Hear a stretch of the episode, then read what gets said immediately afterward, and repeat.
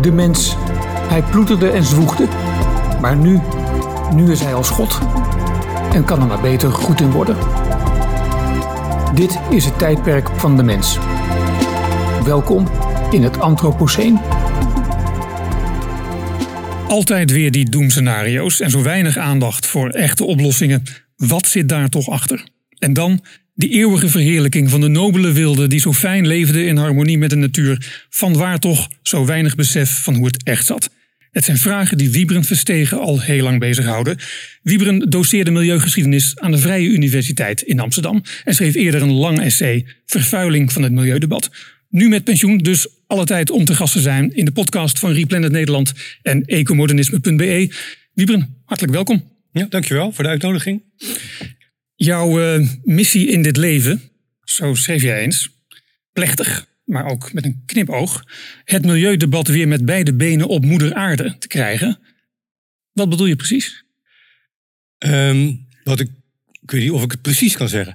Het, idee erachter is van dat, dat het denken over milieu neiging heeft om, om in een soort ideologische bevlogenheid, in ideeën, geschiedenis, in ideeën, um, los te gaan van, van, van de werkelijkheid.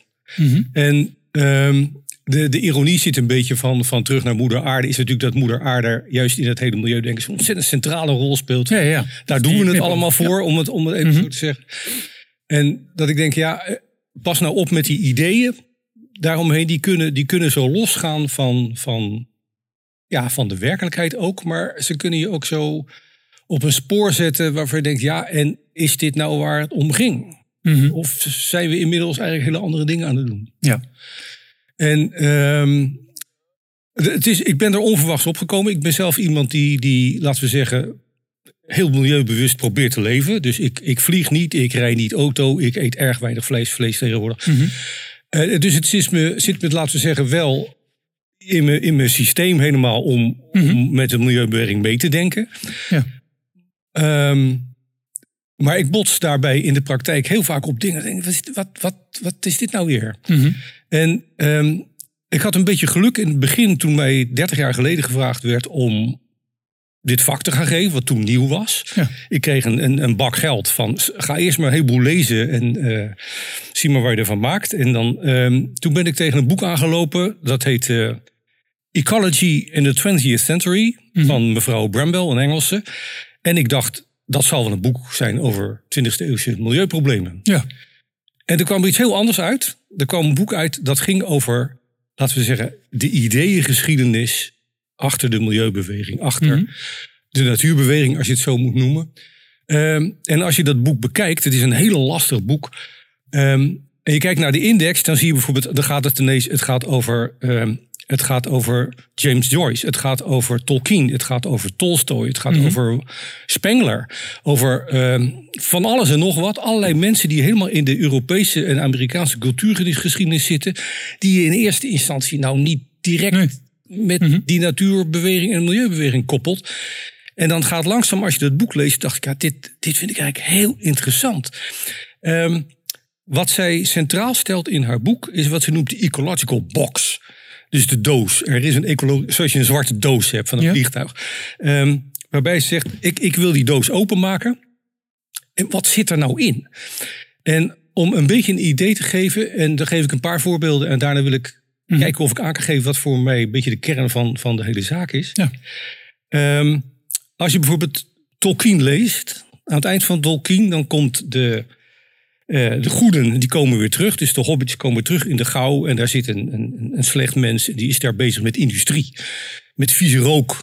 En die moet er dus uit. Mm -hmm. Dus het anti-industriële wat je bij de milieuwerk zit, dat, dat vind je bij Tolkien terug. Wat je bij Tolkien ook erg vindt, dat zijn, dat zijn sprekende bomen. En er is natuurlijk een hele cultus ontstaan over, over bomen. Ja, met prinses Irene bijvoorbeeld. Ja, die, die bijvoorbeeld. knuffelen en ook. Ik denk, ja, mm ja, nee, prima bos, maar dit, dit, dit gaat een beetje, een beetje los van, van, van de werkelijkheid van, van het bos. Um, en ook maar is het niet, niet van meer een symbool? De, de natuur leeft. En, en Tolkien, Ja, schrijver maar- van fantasy, bedenkt dan dat ze ook een stem hebben. Dat is wel zo makkelijk als je schrijver bent, want dan kun je hele gesprekken Ja, nee, maar ik heb. Tolkien ik misschien wel tachtig keer gelezen. Ik bedoel, ik vind het geweldig. Maar het is dus iets wat kennelijk heel erg aanspreekt. Juist. Hè, laten we het zo zeggen. En eh, waarbij ik ook niet zeg dat het, dat het verkeerd is, want dat bedoel ik niet. Maar van het spreekt aan. En waarom spreekt dat nou aan? En, ehm, en dan heb je bijvoorbeeld ook van, als je nou kijkt, van Tolkien heeft er een paar elementen van. Bij Tolstoy is heel erg, wat je in Engels noemt, de back to the land. Van terug naar het boerenbestaan. Eh Anna Bramble heeft dat zelf geprobeerd en is met een kater teruggekomen van dit is veel te zwaar werk. Ehm, Het werk op het land bedoel je? ja, werken op het Ja, land ja. is veel te zwaar, Ja. Ehm, vond zij. Ehm, maar je ziet wel in, in dat natuurdenken en milieudenken heel erg van, van dat platteland is goed. En, ehm, maar ook daarachter, achter dat platteland, daar zit weer een vorige fase in de geschiedenis. En dat, dat, dat laten we zeggen, dat is de oertijd, de oervolkeren, de jager-verzamelaars. En je ziet dan dat in het milieudenken die, die vorige beschavingen voortdurend als een soort spiegel worden gebruikt. Van kijk, toen deden we dingen goed die we nu verkeerd deden. We zijn nu vervreemd van het platteland. We zijn vervreemd van de natuur. Eh, dat, dat, dat moeten we weer terug zien te krijgen. Waarbij Bramble niet bedoelt ehm, iets van daar moeten we naar terug. Maar wel het idee van hoe zaten die samenlevingen in elkaar. En waar hebben wij nou zeg maar de verkeerde afslag genomen. Nou ja, nu ga je een beetje snel dat het ook een verkeerde afslag is. Op zich is het niet zo raar dat je natuurlijk gaat, gaat spiegelen. Je kijkt naar hoe, hoe wij waren eh, 200 jaar geleden. Industrie is ook echt wel een radicale breuk in de hele menselijke geschiedenis geweest. Dingen werden kunstmatiger. Wij gingen meer controle nemen. Hè. Dat, dat idee leeft althans heel erg sterk. Ehm, dan is het toch niet zo gek dat je dat je, je daar aan, aan, aan spiegelt. Aan, aan hoe, het, hoe het ooit is geweest. Nee, maar je moet natuurlijk wel in de gaten houden of, of je, als je dat doet, of je alleen maar in de spiegel kijkt. Of dat je refereert aan een historische werkelijkheid. Ja. Dus als je op het moment, wat je, wat je heel erg ziet van, nou, nou, daar ben ik echt wel sarcastisch over. Laten we zeggen, die oervolkeren, die zijn voor links en, en groen een soort grabbelton. Waarbij je dat, dat wat je zelf goed vindt, dan ga je zeggen, dat hadden zij ook. En dat, dat is vaak wel, maar heel vaak niet zo. En dus er zijn, Geef eens een voorbeeld. nou, wat ik een heel mooi voorbeeld vond. ehm, de, het idee van, van Indianen leven in harmonie met de natuur. Ja. Ja, sommigen wel, sommigen niet. Eh, het is bekend dat, dat er eh Indianenstammen in Noord-Amerika hun, hun leefgebied totaal kaargeslagen hebben, totaal ontbost zijn. Op een gegeven moment het gebied moesten verlaten, want Ja. niks, alles was op. Nou, ze hebben grote grazers ook uh, En ze hebben- Toch de zabeltand. Ja, maar ook gewoon het milieu gemanipuleerd. Mhm. Dat is een van de theorieën waarom er in de 19e eeuw aanvankelijk zoveel bizons waren. Is dat Indianen dus de natuur gingen beïnvloeden om te zorgen dat er heel veel weidegrond voor bizons ontstond. Dus Waar ze vervolgens. waar ze vervolgens op gingen- gingen jagen ja, en die eh, ze gebruikten voor alles en nog wat. Ja, volgens mij, je schrijft in je boek eh, Vervuiling van het Milieudebat, volgens mij. Hoe dat dan ging. Hè? Met, met, met, met fakkels jaagden ze die, die, die, die bizons op. En, en lieten ze uiteindelijk in het ravijn storten. Nou ja, en daar namen ze dan wel wat voor hun eh, nuttig was. Hè, bond, Ja. zeg maar hun vacht natuurlijk, om Ja. warm te blijven. En, en het vlees om te eten en de rest. Ja, dat was Wat dan te veel was, was er te veel. Ja, dat, ja, dat Maar was- dat, dat, dat is dan niet zo'n punt. Mhm.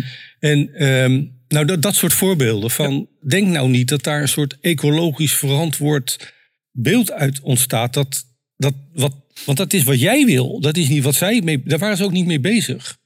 En daar komt dan een soort mythevorming om. Dus heel beroemd is de, de Chief Seattle speech van een indiaan die gezegd zou hebben van kunnen wij de lucht bezitten, kunnen wij de aarde bezitten. Ja. Nou, eigenlijk is dat hilarisch, want dat is een, een filmscenario van een Hollywood scenario schrijver die dat in de mond van een indiaan legt, want dat vinden we zo mooi. Nou, dat bedoel ik. Ja, en, en, en nu zijn er overal posters en t-shirts verkrijgbaar met, met, met, met citaten uit de speech van Chief Seattle. Ja. Die dus nooit deze woorden heeft Die heeft gebruikt. andere Sterker nog, woorden gezegd. Zijn, wist- speech, zijn speech destijds ging over iets heel anders volgens mij zelfs, toch? Ja, hij, het was een speech gericht wel aan de, aan de blanken. Met eh, vooral het verzoek of hij op zijn oude dag. eh, hij was overigens een slavenhouder, wat natuurlijk ook weer niet de bedoeling was. eh, of die op zijn oude dag beschermd kon worden tegen concurrerende Indianen. Want die zagen zijn grondgebied wel zitten. Ja, die willen wel wraak nemen op die vervelende slavenhouder. Ja, dus ehm, als je daar. Dus je, natuurlijk, je komt zeker in het noordwesten van de Ve- Verenigde Staten. Indianers stammen volkeren tegen die, die heel goed inderdaad in een soort balans met die natuur waren, maar ook heel veel die dat niet waren. Dus de Indiaan is niet. Nee, dat is niet het voorbeeld. wat, het- wat je doet is, je projecteert terug wat jij in je hoofd hebt, dat is het. Dat is net met die agrarische samenlevingen vroeger. Van, dat je dan een soort eenvoudige, kleinschalige boerenbedrijven hebben waar alles ook gezond is. Maar als je dan iets weet over de veegeschiedenis van Europa en de veepest in de 18e eeuw, en toen had je echt nog geen bio-industrie, dat was verschrikkelijk.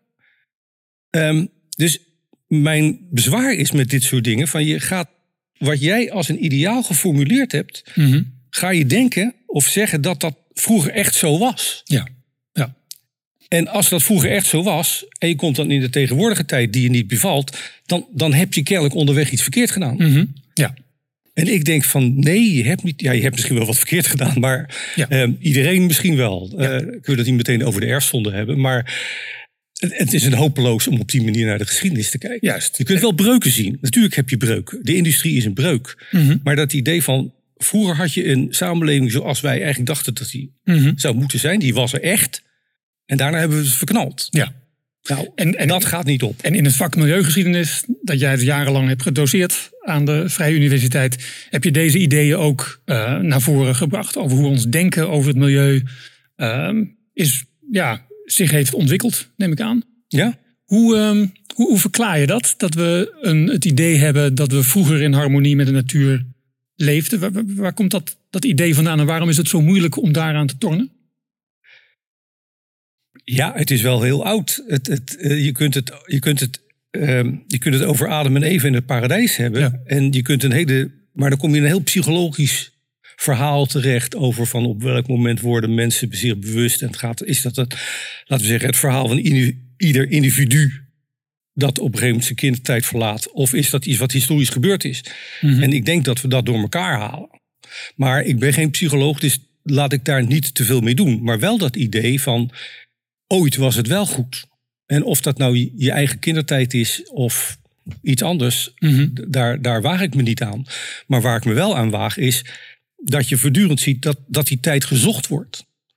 En dat doet iedereen. Hè. Een heel bekend voorbeeld vind ik van een heel ander genre. Toen aan het eind van de 18e eeuw de Franse revolutie door Nederland raasde. Toen stichtte de revolutionairen in Nederland de Bataafse Republiek. Dus die grepen terug op de tijd van Caesar. Toen dan die Germanen zogenaamd in de democratie leefden. Dus ik kan wel zien dat iedereen dat doet. Er was Ja. ooit Mhm. een tijd dat het goed was. En daar gaan we naar terug. Ja. Ja, ja. En ja, ik kan dat niet verklaren.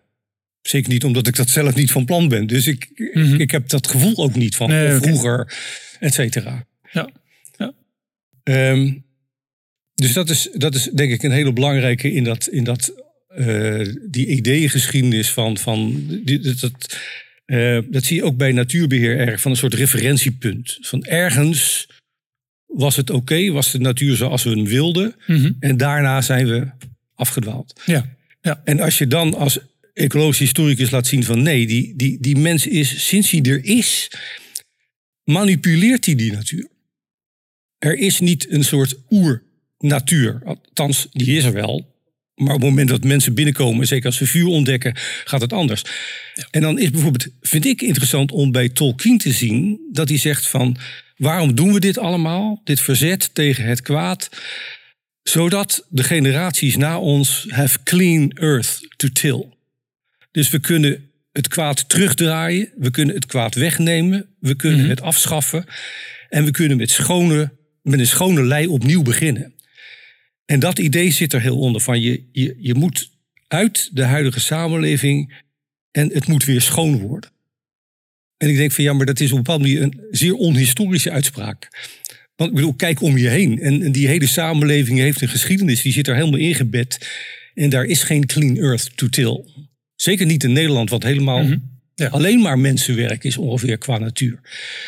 Dus Maar, maar, maar nog altijd kijken natuurlijk veel mensen die vanuit de stad naar het platteland gaan. Al eh, zitten ze in de trein, zoals jij vanochtend ook een hele stuk in de trein hebt gezeten. Mhm. Je kijkt naar buiten, je ziet een groen weiland. Dat is natuur toch ook voor heel veel mensen. Dat is toch waar, waar de, de noeste arbeid ook plaatsvindt om, om het eten op het bord te krijgen uiteindelijk. ja, dat is wel zo. En ik ben ook graag buiten. Mhm. Maar het is natuurlijk hartstikke gemanipuleerde natuur. Helemaal. Ja. Van, van A tot Z. Ik bedoel, dat, dat, en dat is natuurlijk in Nederland al lang bekend. Ook alle heidevelden. Dat is, als je daar niks van doet, dan zijn ze weg. Mhm. Dan wordt het namelijk bos. En nee, maar wij vinden die hei zo mooi. En dat is dan het idee dat dat natuur is. Mhm, Maar dat, mhm. dat is gemaakte natuur. En dat, dat geldt voor, zeker. Nou, Nederland is natuurlijk daar een perfect voorbeeld van. Dat ongeveer alles. Er is geen oernatuur in Nederland. Nee. Dat wil niet zeggen dat. Ik, ik ben dol op natuur. En ik waar ik altijd echt. Nou, bijna letterlijk van smul zijn verhalen over hoe je, hoe je biodiversiteit kunt herstellen. Ik vind dat heel interessant. En hoe, hoe goed je dat kunt doen in je achtertuin. Mhm. Ehm, Ja, gewoon hele concrete, hele praktische concrete van. En dan kan je dit doen, kan je dat doen. En, ehm, maar je moet alleen weten dat, dat de mensheid, zo, zolang die in ieder geval vuur beheerst, dat altijd doet. Indianen deden dat ook, die natuur beheersen. De Amazone is eigenlijk landbouwgrond. Mhm. Dat is een helemaal ander soort landbouw dan nu hoor, daar niet van. Ja. Maar het was landbouwgrond. Ja. En, en een van de grappen is van, ja, maar de biodiversiteit is zo hoog. Ja, en een van de redenen is dat Indianen daar dus al die bomen bij elkaar zetten. Dan heb je en een perenboom en een appelboom en een zusboom en een zoboom. En dat is voor het oogsten heel gemakkelijk. En dat vind ik prima. Maar het is niet ongerept. Mhm. Daar zit geschiedenis in. Ja, ja, ja. En in alles wat wij met de natuur doen, daar zit geschiedenis in. En je kunt dat niet ja. wegdenken. En Wiebens, zijn wij nou beter geworden in het beheersen van de natuur? Of zijn we eigenlijk nog steeds een stelletje sukkelaars die maar wat eh, aanrommelen uiteindelijk? Nou, ik, ik denk dat we, dat we, vooral de biologen natuurlijk, want dat ben ik niet, biologen en ecologen steeds beter begrijpen hoe, hoe natuur functioneert en hoe je het, hoe je het moet doen. Dus eh, ehm, dan wordt, komt vaak het verwijt van ja, maar dan ben je aan het tuinieren. Ja, je bent aan het tuinieren. Dat klopt. En daar kan iets fantastisch uitkomen. Ehm, wat lastig is om te bepalen van als dat vroeger ook gebeurde, die manipulatie, ja, dat had niet als doel om mooie ecosystemen te bouwen. Dat was utilitair. Je moet die natuur gebruiken voor dit en voor dat. En dan kan je zus doen en dat kan je zo doen. Dus het, het, het verschuiven van natuurbeheer op zichzelf is een heel nieuw westers concept. Om dat te vergelijken met vroeger vind ik in zover niet zo zinvol. Je kunt wel kijken hoe oude ecosystemen, al dan niet gemanipuleerd, hoe die werken.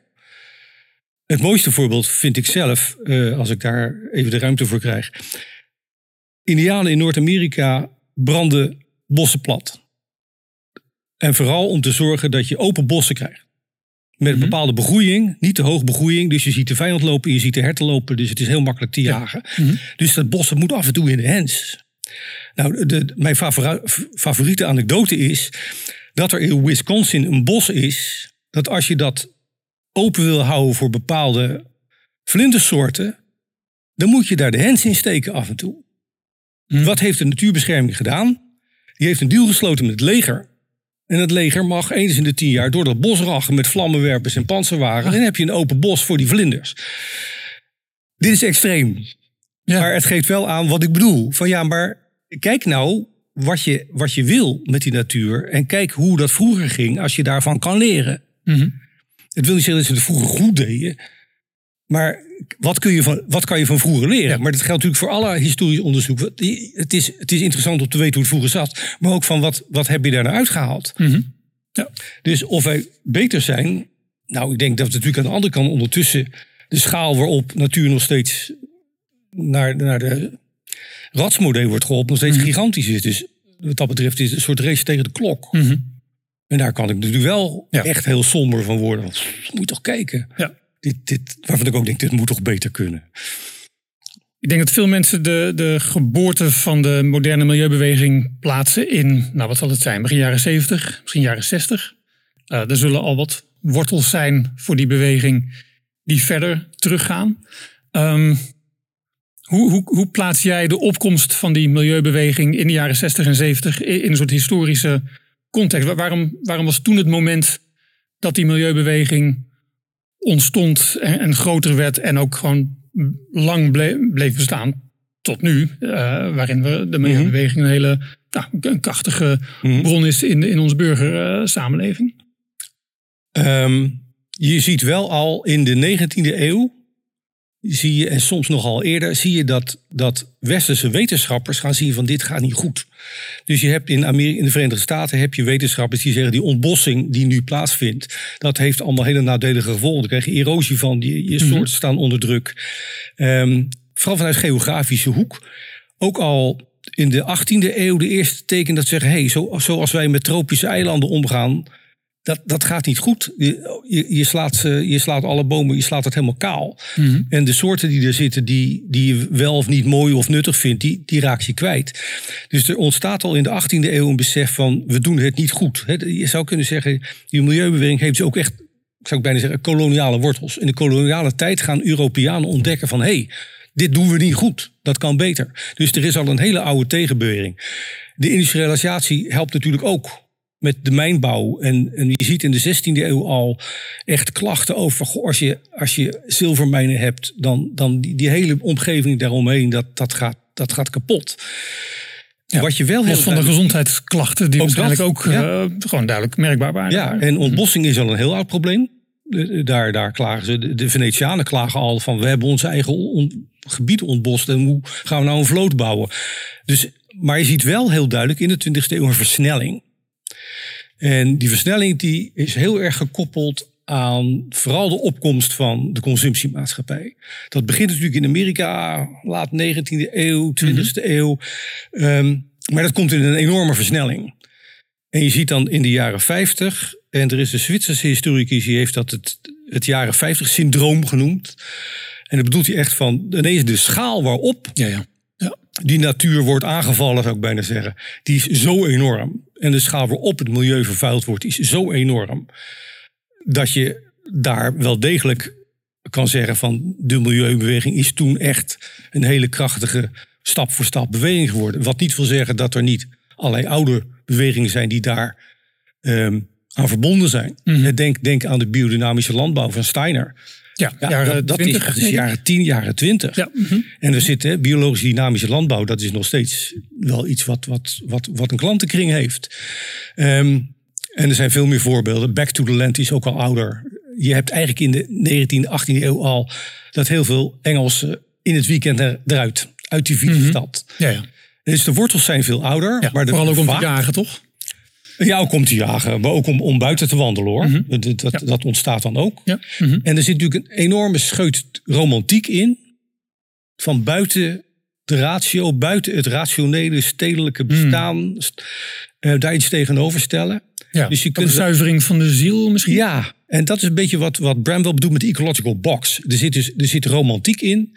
En er, zit, eh, er zitten oervolkeren in. Er zit het, het, de, laten we zeggen, de crisis in van waar zijn we de verkeerde kant op gegaan. Er zit de afkeer van industrialisatie in. De afkeer van rationaliteit. Ehm, maar dat, dus eh, dat zijn allemaal elementen die je in de ecological box terugvindt. Mhm, mhm. Maar de vaart komt erin met de consumptiemaatschappij. Ja. En de voornaamste drijfveer daaronder, economisch, dat is goedkope energie. Daar drijft een- een consumptiemaatschappij op. Ja. Ja. Zonder goedkope energie heb je geen consumptiemaatschappij. Dus die goedkope energie is ook een beetje de boosdoener. Ehm, en als ik hier even een stap verder mag nemen, want een van de dingen die ik heel interessant vind, is jouw bekende onderwerp van kernenergie. Ah, Want aanvankelijk wilde de Sierra Club, dat is laten we zeggen een grote, echt een grote Amerikaanse natuurmonumentenclub, ja, ja. Die waren voor kern- kernenergie. Waarom? Als je kernenergie hebt, kerncentrales, dan hoef je geen stuwmeren te maken. En voor degenen die dit niet weten, stuwmeren, dat is ecologisch gezien, biologisch gezien, de dood in de pot. Dat is echt, die houdt niks over. Dat is diep en koud. En Ja. als een milieubeschermer, dan ga je niet willen. Als we kerncentrales hebben, hebben we geen stuwmeren nodig. Dat was stap 1. Maar toen Robert Kennedy in de jaren 60 die echt kernenergiecentrales wilde gaan bouwen, toen was het verzet veranderd. En toen heeft de Milieubeweging ge- eigenlijk gezegd: nee, dat willen we niet. Want als we zoveel goedkope energie krijgen, dan zal de vernietiging van de natuur met die consumptiemaatschappij alleen nog maar nog erger worden. Dus nou, en nou, nou kom ik op een punt waar ik een beetje scherp ga worden. Dan denk ik, ja, het is dus nodig dat kernenergie gevaarlijk is. Vanuit het milieudenken is het nodig. Het moet gevaarlijk zijn. Wat bedoel je daarmee? Omdat je, als je het niet gevaarlijk vindt, dan heb je die onbeperkte energie. Ja. Mhm. En, ehm, en, en hoezo zouden we dan zuinig met energie omgaan als het er is? En dit, Ja, dit haalt- de aarde uiteindelijk ook. Ja, maar ehm, Frans Timmermans liet zich dat slippen in, in zijn debat met omzicht. En ik zat meteen op het puntje van mijn stoel. Van waarom geen kernenergie? Ja, zegt hij, dan gaat iedereen achteroverleunen. Ah ja. Dan wordt het wel heel makkelijk. Dan wordt het wel Ja, ja. heel makkelijk. En al die initiatieven met, met windmolens en, en energiebesparing en zonnepanelen op je dak, dat kan je allemaal in de, in de vuilnisbak flikkeren, want je hebt die kerncentrale. En dat is precies de reden waarom de VVD het wil. Dan al dat getut, Mhm. gooi toch weg. Eh, nou ja, je snapt hem. Ja. Ehm, het, en dan krijg je dus het, het punt dat je die kernenergie, daar zit natuurlijk heel veel in het verhaal van, ehm, ja, maar je slaat dat kernafval op en zelfs als je dat veilig doet, dan, dan, dan, dan zit dat nageslacht en dan kom ik weer terug op die clean earth.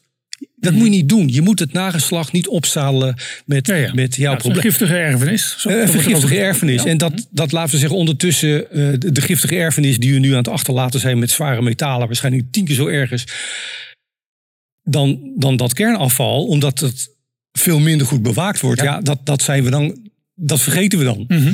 Maar dit is het idee wat erachter zit. We gaan achteroverleunen. Ja. Waarom zouden we ons inspannen voor een duurzame samenleving? We hebben toch kernenergie. Ja. Ja. En dat is eigenlijk waarom we niet willen. In combinatie met, ja maar dat gaat dus niet zomaar. Mhm. Want er staat een prijs op. Een van de interessantste dingen die iedereen heeft overgeslagen. En echt iedereen heeft overgeslagen is. De Club van Rome schrijft over klimaatverandering. En iedereen die ik dat vertel, die zitten van. Hè?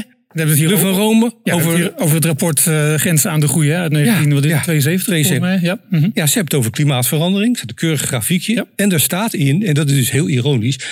We moeten hopen dat we op tijd voldoende kerncentrales hebben om ecologische schade te voorkomen. Nou, die fraaie zin die is natuurlijk helemaal weggeschreven uit alle paragrafen van, van iedereen die het over, eh, over de Club van Rome heeft. Want dat is natuurlijk niet de bedoeling. Maar wat ik bedoelde zeggen, de diepere achtergrond is van ja, maar dan, dan, dan is het zo onbeperkt groot. Mhm. Waarom zouden we dan nog gaan remmen op die consumptiemaatschappij? Dat hoeft dan toch niet meer, want dan verandert het klimaat toch niet? Ja. En, en jouw, jouw centrale punt hier is volgens mij, als ik je goed hoor, eh, dat het, nou ja, jij moet het zelf zeggen, maar sommige mensen in die milieubeweging hebben misschien uiteindelijk minder op met het milieu, maar vinden vooral dat de mens moet veranderen. Die vinden dat, dat wij mensen een zieke maatschappij hebben eh, ontworpen met al die consumptie en al dat vliegen dat we maar doen. En, Mhm. eh, we, we kunnen van alles maar. En dat is gewoon niet hoe het leven is bedoeld. Wij moeten veel bescheidener zijn en, en nederig en, en misschien ook wel lijden, toch? Of maak ik het nu? Nou, dan maak je het misschien een beetje bar. Want zo Ja, je bent geen psycholoog. eh. Protestant is het volgens mij ook weer niet. Maar en nou eigenlijk juist niet dat lijden. Kijk, wat je ziet is, er wordt een toekomstbeeld geschetst waarbij alles wat nu erg is, erger wordt. Ehm, dus je wilt tegen die mensheid zeggen, hou op met, met, met die consumptie, draai dat terug. Ik bedoel, eh, zoals gezegd, daar ben ik voor. Mhm. Ja, ja. Je kunt het hebben over de mate waarin. maar een beetje rustiger zou wel eens mogen. Mhm. Ehm, maar wat, wat heb je dan te bieden? Nou, het antwoord is van als wij die consumptiemaatschappij achter ons kunnen laten, dan kunnen wij een samenleving maken die stabiel is, die Mhm. rustig is, die minder gejaagd is, die minder vergiftigd is. Ehm, wat ze dus in het Engels in de Amerikaanse eh, jaren 60 hebben samengevat met een ecotopia. Een ecotopische, utopische Ja, ja. eco-samenleving. Kleinschalig, vooral kleinschalig. Dat is heel belangrijk. Niet dat grote, want grote steden en grote fabrieken, maar Ja. bescheiden schaal. En small is beautiful hoort er heel erg bij. Dus kleine boerenbedrijven, zelfvoorzienend. Dat, dat is, laten we zeggen, als we nu deze samenleving eh, niet meer doen, dan hebben we voor jullie dit alternatief. En dat is een heel goede samenleving. Wat we heel graag willen. Dat, dat moet je heel graag willen. En als je het niet doet, dan dondert de boel in elkaar. Ehm, ik zal niet zeggen dat de boel niet in elkaar dondert. Dat kan heel goed. Ehm, ik ben een historicus, dus ik kijk liever Mhm. ook niet naar voren. Dan denk ik, hoe. Ehm, maar je begrijpt de redenatie. Ja, en het klinkt aantrekkelijk, het klinkt verleidelijk, het klinkt heel sympathiek. Ja. Ehm, maar het is misschien niet, heel, niet altijd heel realistisch. Nou ja, Om, toch? bijvoorbeeld vraag maar eens aan mensen die, die zonnepanelen hebben. Of ze weten hoe dat ding werkt. nee.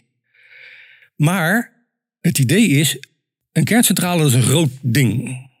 En überhaupt een energiecentrale is een groot ding. Maar als je naar Small is Beautiful gaat, dat is heel mooi. Dan heb je dus je eigen zonnecellen. Of het dorp heeft een windmolen. Ja, Ehm, nog wel goed voor te stellen hoe dat werkt. Ja, ik weet nog dat ik in Duitsland liep van... deze windmolen voorziet het dorp hier beneden van alle energie die het nodig heeft. Behalve de benzine voor de auto's, behalve het geprivatiseerde voedsel. Maar goed, hè, dus een soort en onze windmolen. Mhm. Kleinschalig ehm, tegenover dat grote. Mhm. Mhm. En daarom is, laten we zeggen, iets van een windmolenpark op het land. Is iets, van, ja, maar dat, dat is niet de bedoeling. Dat is niet small. Dat is al industrieel. Ja. Het is wel industrieel. Maar het idee is natuurlijk van... eh, wind is goed, dat is natuurlijk. De zon is goed, dat is natuurlijk. En het is ook nog eens kleinschalig toe, toepasbaar. Nou, kijk, dat, dat bedoelen we nou. Mhm. Maar of dat gaat werken, want hoe, hoe, op welke schaal moet je die zonne-energie... Ah, goed, je snapt hem wel. Ja. Maar dan is er toch een soort maatschappijkritiek dat in de milieubeweging zit. Ja. Vooral toch me- meer dan een, een, een focus op welke technieken zullen dit, dit specifieke probleem oplossen. Mhm. Wat wij een, een, een probleem noemen.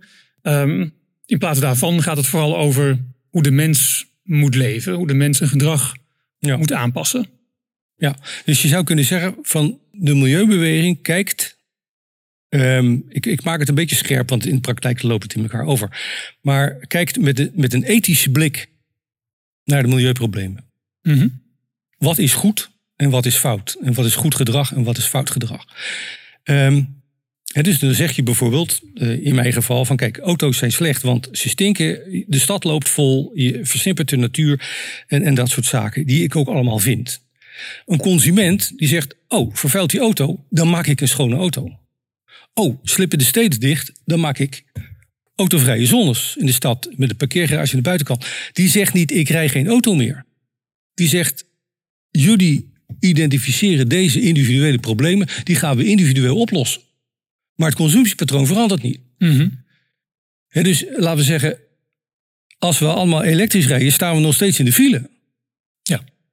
En dat is niet de bedoeling. De bedoeling is dat we niet meer in de file staan en dat we geen auto meer rijden. En, eh, snap je? Mhm. Dus het, het is het. De milieubeweging zet in op, op, op de ethische kaart en de consument die zet in op de technische kaart. En, en, en hoe, hoe kijk jij dan naar, naar nou ja, zo'n klimaatmars? Laatst is er weer een klimaatmars in Amsterdam geweest. Volgens mij groter dan ooit, met veel meer mensen dan ooit tevoren. Ehm, eh, we zagen Greta Thunberg ook op het, eh, op het toneel. Die had het ook niet alleen maar over het klimaat, maar ook over andere onrechtvaardigheid in de wereld. Hoe, hoe, kijk jij daar dan tegenaan met, met de bril op van de milieuhistoricus die je bent? Nou, dat, aan de ene kant denk ik van oké, nou, nou, nou heb je daar, ik geloof 85.000 mensen. Ja, Dat is heel veel. Ja. Dat is een knetterend succes. Hoe komt het nou dat een Greta daar ineens over de Palestijnse kwestie begint? Nou, je hebt in, laten we zeggen, wat ik maar even in, in grote lijn, hè, links denkt tegenwoordig vaak in wat ze noemen intersectioneel activisme.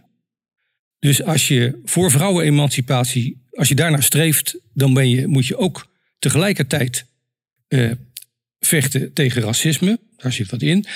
Je moet ook tegelijkertijd strijden voor het Palestijnse volk. Je moet tegelijkertijd ook strijden voor een schone klimaat, et cetera, et cetera, et cetera. Dan gooi je het, laten we zeggen, allemaal op één hoop.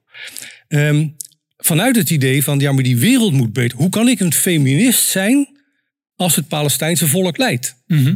Nou, ik zou zeggen, nou dat kan hoor. Dat is niet zo moeilijk. Tenzij je inderdaad de wereld eerst wil herscheppen in een totaal fantastisch paradijs. Maar Mhm. waar zet je op in? En ik denk dat je als milieubeweging dus ontzettend veel verliest. En dat komt ook een beetje door Bramwell. Die zegt op een gegeven moment van...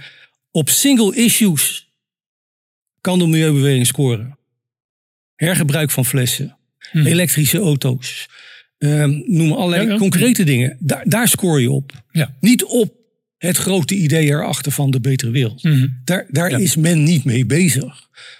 In ieder geval niet op die manier zoals jullie denken dat we daarmee bezig zijn. Mhm. En ik denk dat dat de grote, de grote clash is steeds tussen, tussen dit soort bewegingen en, en, en de rest van de samenleving. Die zegt, hoezo Palestina? Daarom, die, die man die dus op toneel springt en Ja, je- gewoon uit handen van Greta pakt, Ja, denk uit, ik, het, ja, uit het publiek, ja. Mhm. ik, het is voor mij uitgezien als historicus denk ik, ja, dit, dit is precies het punt. Ja, want, de- want deze man zei, ik ben hier niet gekomen voor een Ja. politieke verhandeling over het Midden-Oosten of zoiets. Ja, iets in die geest. En ik denk, ja, ik denk, hij heeft gelijk. ik, als ik daar gelopen had, dan had ik echt gezegd, hier ben ik dus niet meer bij, hè? Dus Extinction Rebellion, eerst even je huis schoonmaken. Je hebt het over klimaat. En dan heb je je handen vol aan. Ja. En biodiversiteit. En Ja. Dit was natuurlijk maar een klein deel van een klimaatmars die een hele dag duurde. Ja, ja. Er waren een hele hoop mensen op het, eh, op het podium. Ehm dit incident wordt natuurlijk uitge- uitgelicht, begrijpelijk trouwens hoor, ook omdat het hier ging om Greta Thunberg, voor wie veel Ook mensen ook eh, naar Amsterdam waren gekomen. Maar ja, hoe, hoe, hoe, hoe zou dat gevoel ehm, bestaan bij al die 80.000 mensen en, en ook heel veel mensen die thuis zijn gebleven, die toch echt wel begaan zijn met het klimaat? Ehm, zouden die daarin meegaan in zo'n verhaal dat we het veel groter moeten maken en het Midden-Oosten erbij moeten halen en het racisme erbij moeten halen en het eh, kolonialisme? ik, ik kan niet in de koppen van de demonstranten kijken. Ja. Wat ik wel zie, is dat allerlei mensen die in Extinction Rebellion daar hadden aangeraakt, die, dat die nu afhaken. Hm.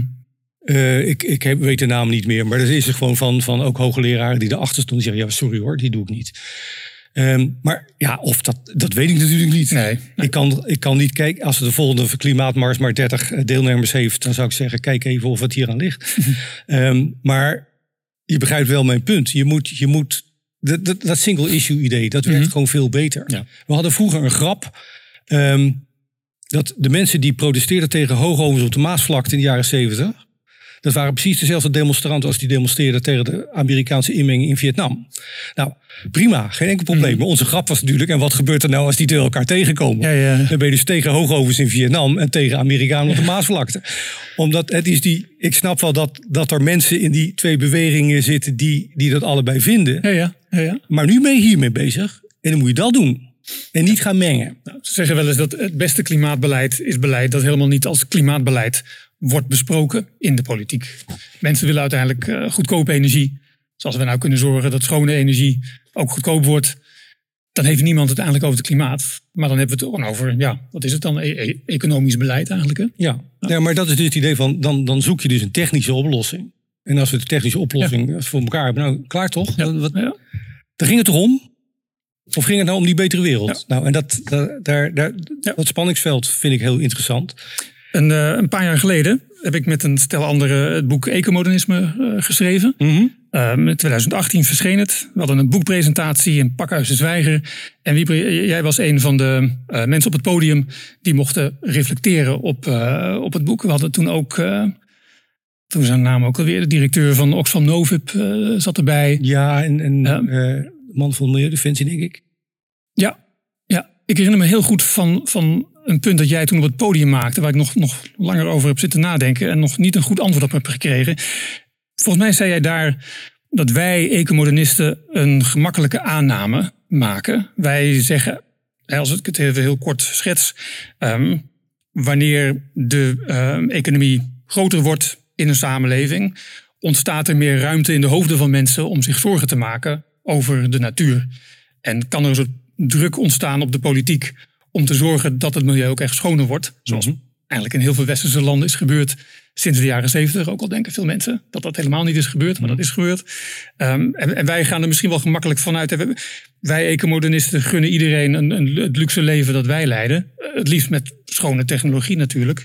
Um, maar we gaan er volgens jou te gemakkelijk vanuit dat ook mensen in andere landen, verder weg in Afrika en Azië, um, dat die dan vanzelf wel ook voor het milieu, voor de natuur gaan zorgen. En jij zei dat is, dat is een aanname die nog helemaal niet bewezen is. Mhm. Mm. Wij hebben het hier in de westerse wereld moeten leren om zorgzaam te zijn voor de natuur. Zit Mhm. in een, ook in een christelijke cultuur natuurlijk. Um, Nou ja, ik, ik wil jou graag de, de, de gelegenheid geven, want deze podcast is geen echokamer voor economisten. om, om, om dat punt van jou toch nog eens Ja. scherper te maken of, of het nog eens verder Ja, te ja. duiden. Want ik vind het wel echt heel interessant wat jij daar zegt. Nou, er is een, in, in, in een ander boek van Bramble. En Bramble eh, heeft wel venijn hoor. Ehm, Is dit de Fading of the Greens? Van dat boek Fading of the Greens. wel, ja, ja. En eh, een boek wat, wat ook toch ook op een aantal stevige missers kan rekenen. Maar een van de interessante dingen die zij zegt in The Fading of the Greens is... If the West doesn't go green, nobody else will. Ehm, dat hoort wel heel erg bij haar denken. Van, dat denken in termen van een schoon milieu, van een schone natuur vooral. Mhm. Dat is heel westers. Mhm. Wij gaan wel zoeken en grasduinen of we bij het boeddhisme of bij de Japanners of in Afrika of bij de Indianen dat ook vinden. Maar het is heel westers. Mhm. En een van de interessante dingen van het Westen is dat de Westen inderdaad uit al, iedere cultuur die ze tegenkomen jatten wat ze, wat ze interessant vinden. En daarom, daarom doen we yoga. Dus van nee, dat is, dat, misschien is dat ook wel zinnig. Of misschien wel zinnig. Het- Westen sleept al die culturen leeg om te zeggen: hey, dit, dit, is- dit kan je gebruiken, dat kan je gebruiken. Daarom is het Westen zo innovatief.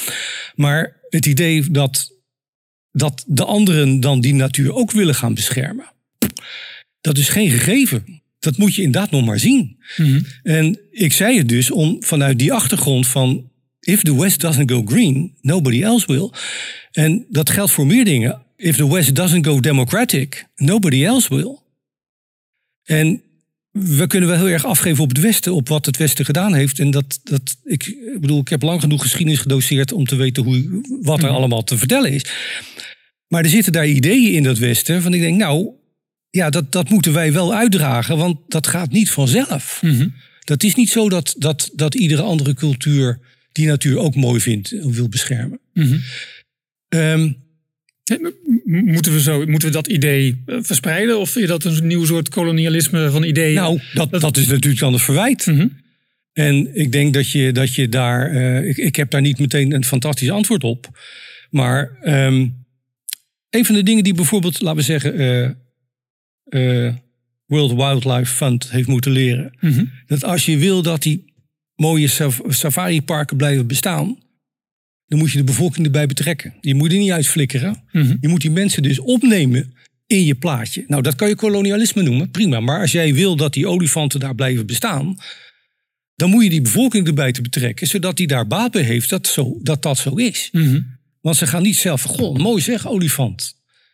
Ehm, dat, dat, snap je wat ik bedoel? Ja, ja, ja. Dus dat, ja, als je dat kolonialisme doet, oké, dan, dan nou, lo- los het maar op met je geweten. Mhm. Ehm, wat wil je?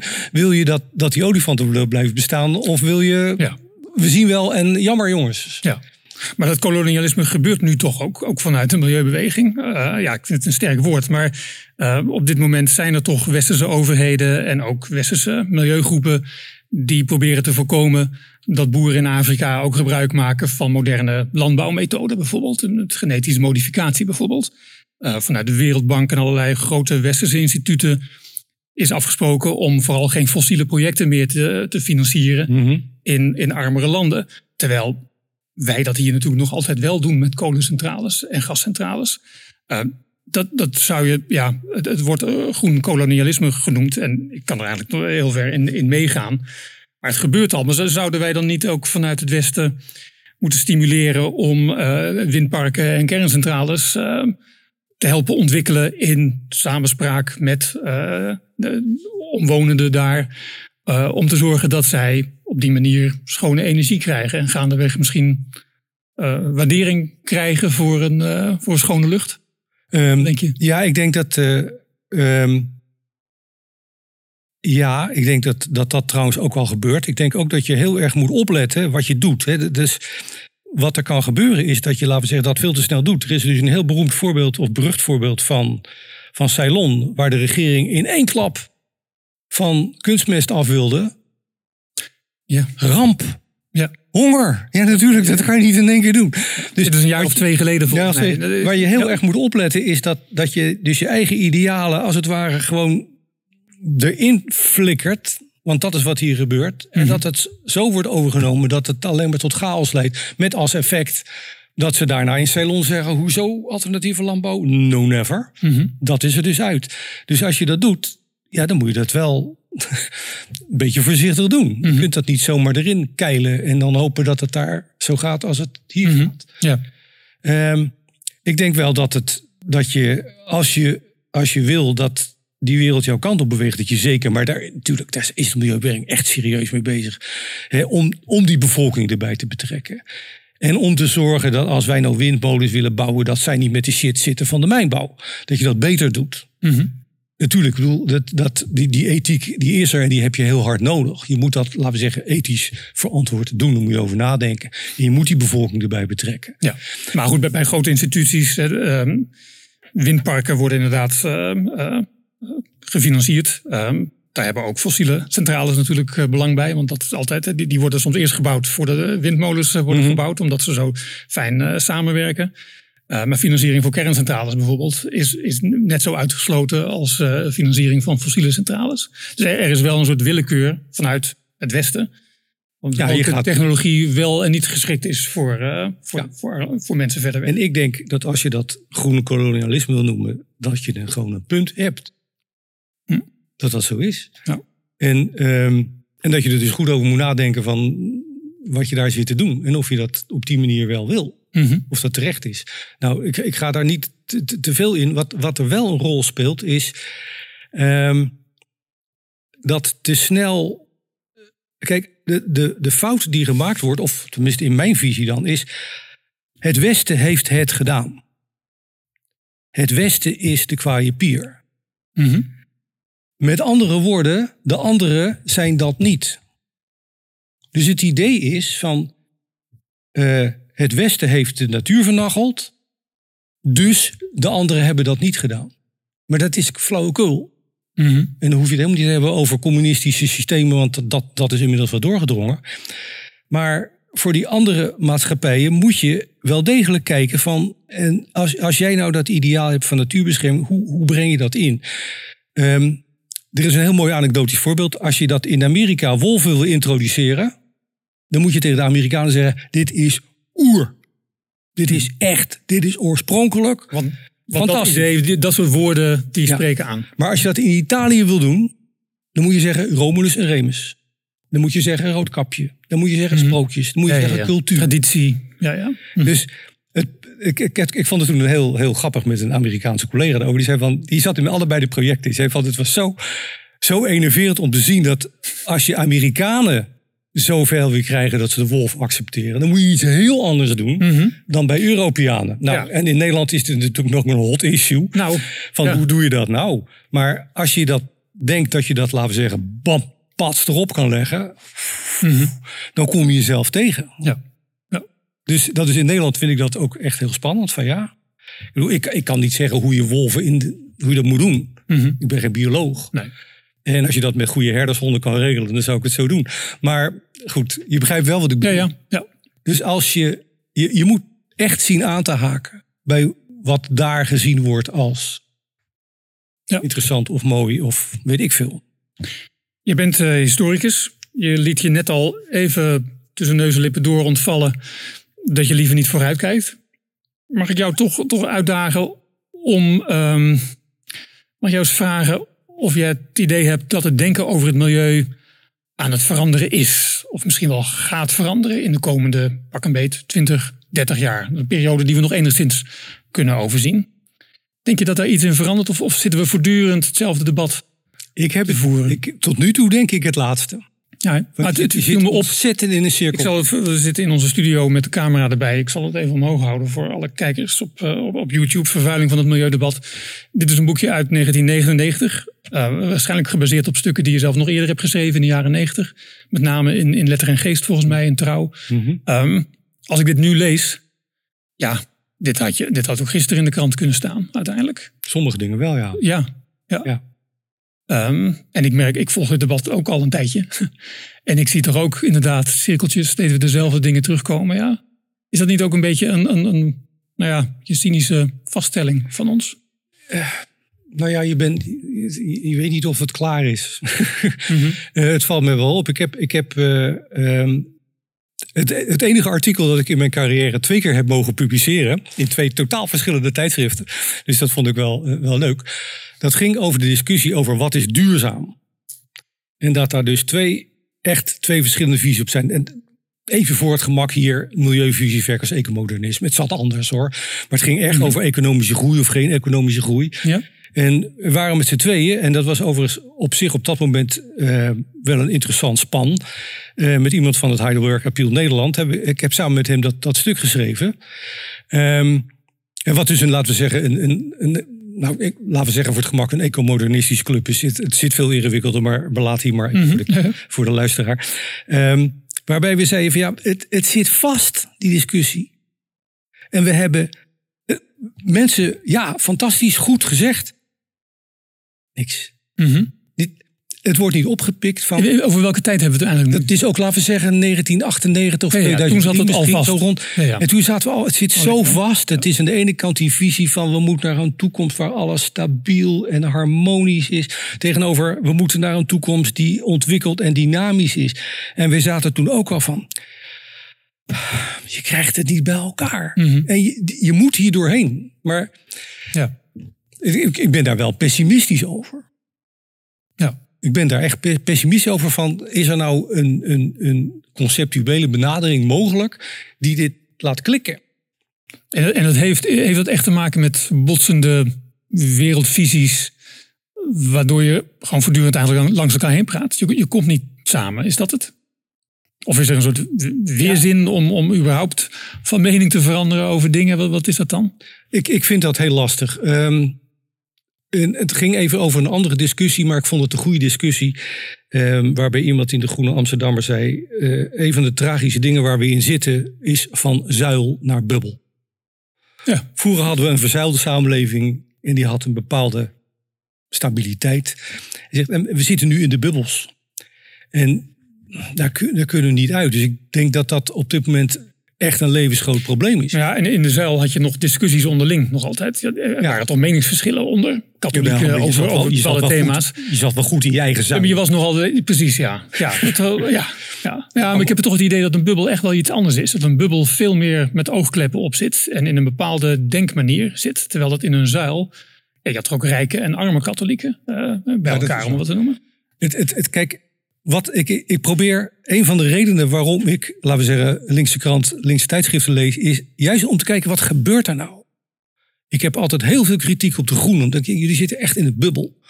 Maar ik zit ook altijd te kijken van, en, en waar, waar, waar zie je ze bewegen? En wat ik dus heel interessant vond, er was een keer een discussie tussen Sanne Bloemink, die heel interessant zich eigenlijk heeft laten overtuigen van de kwaliteit van kernenergie. En Jaap Tielbeke, die moet toegeven dat ze daar een punt heeft. Maar dan toch ook weer komt met het punt van, ja, maar, ja, maar dan, dan krijgen we die eindeloos goedkope energie. Ja, ja, ja. En ik ben zo bang dat dan. En dan zie, je, dan zie je zelfs in zo'n tijdschrift, die, die de neiging heeft, van mij uitgezien hoor, de redactie mag protesteren, maar van mij uitgezien de neiging heeft om in een bubbel te gaan zitten, dat ze daar dus wel ook zitten te schurken met elkaar van ja, maar wat nou? Want we vinden en dit en we vinden en dat. ja, ja, ja. En hoe komen we hier nou uit?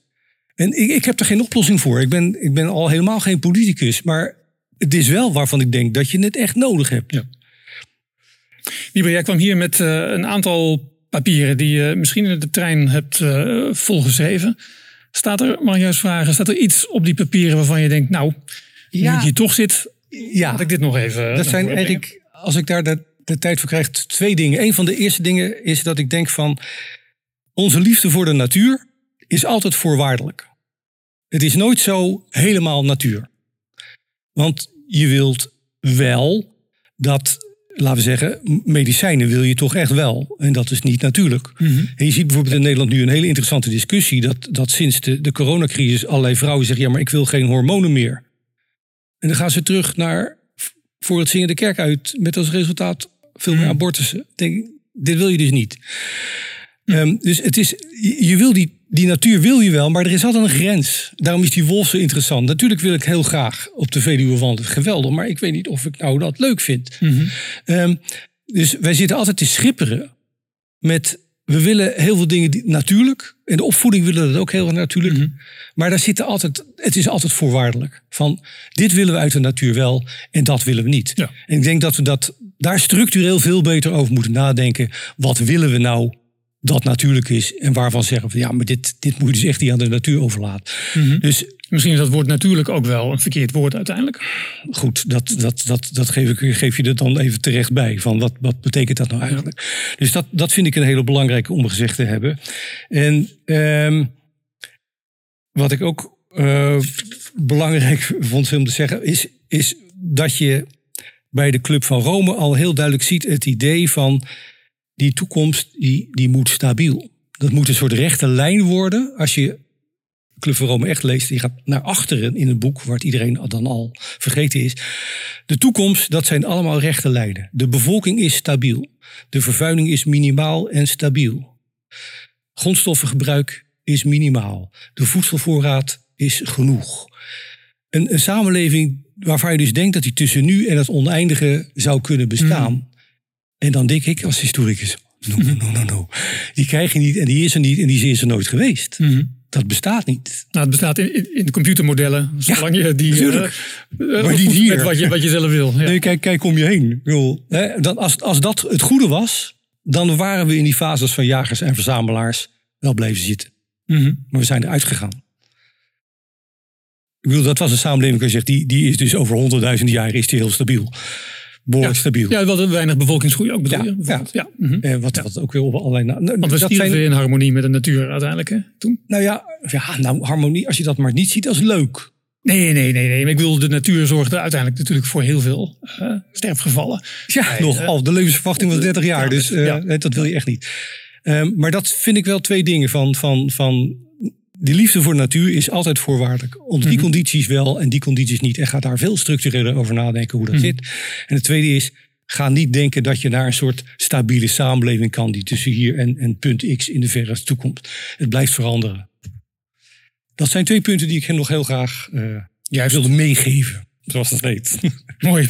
Dankjewel, Wieberen. Graag gedaan. Dankjewel voor je komst. En luisteraar, u bedankt voor het luisteren. Deel deze podcast, geef ons een duimpje omhoog en abonneer u op welk bekend platform dan ook, zodat u geen aflevering mist van deze podcast. Een samenwerking van Replanet Nederland en ecomodernisme.be. Mijn naam is Marco Visser. De techniek wordt verzorgd door Roman van der Ree. Graag tot de volgende keer.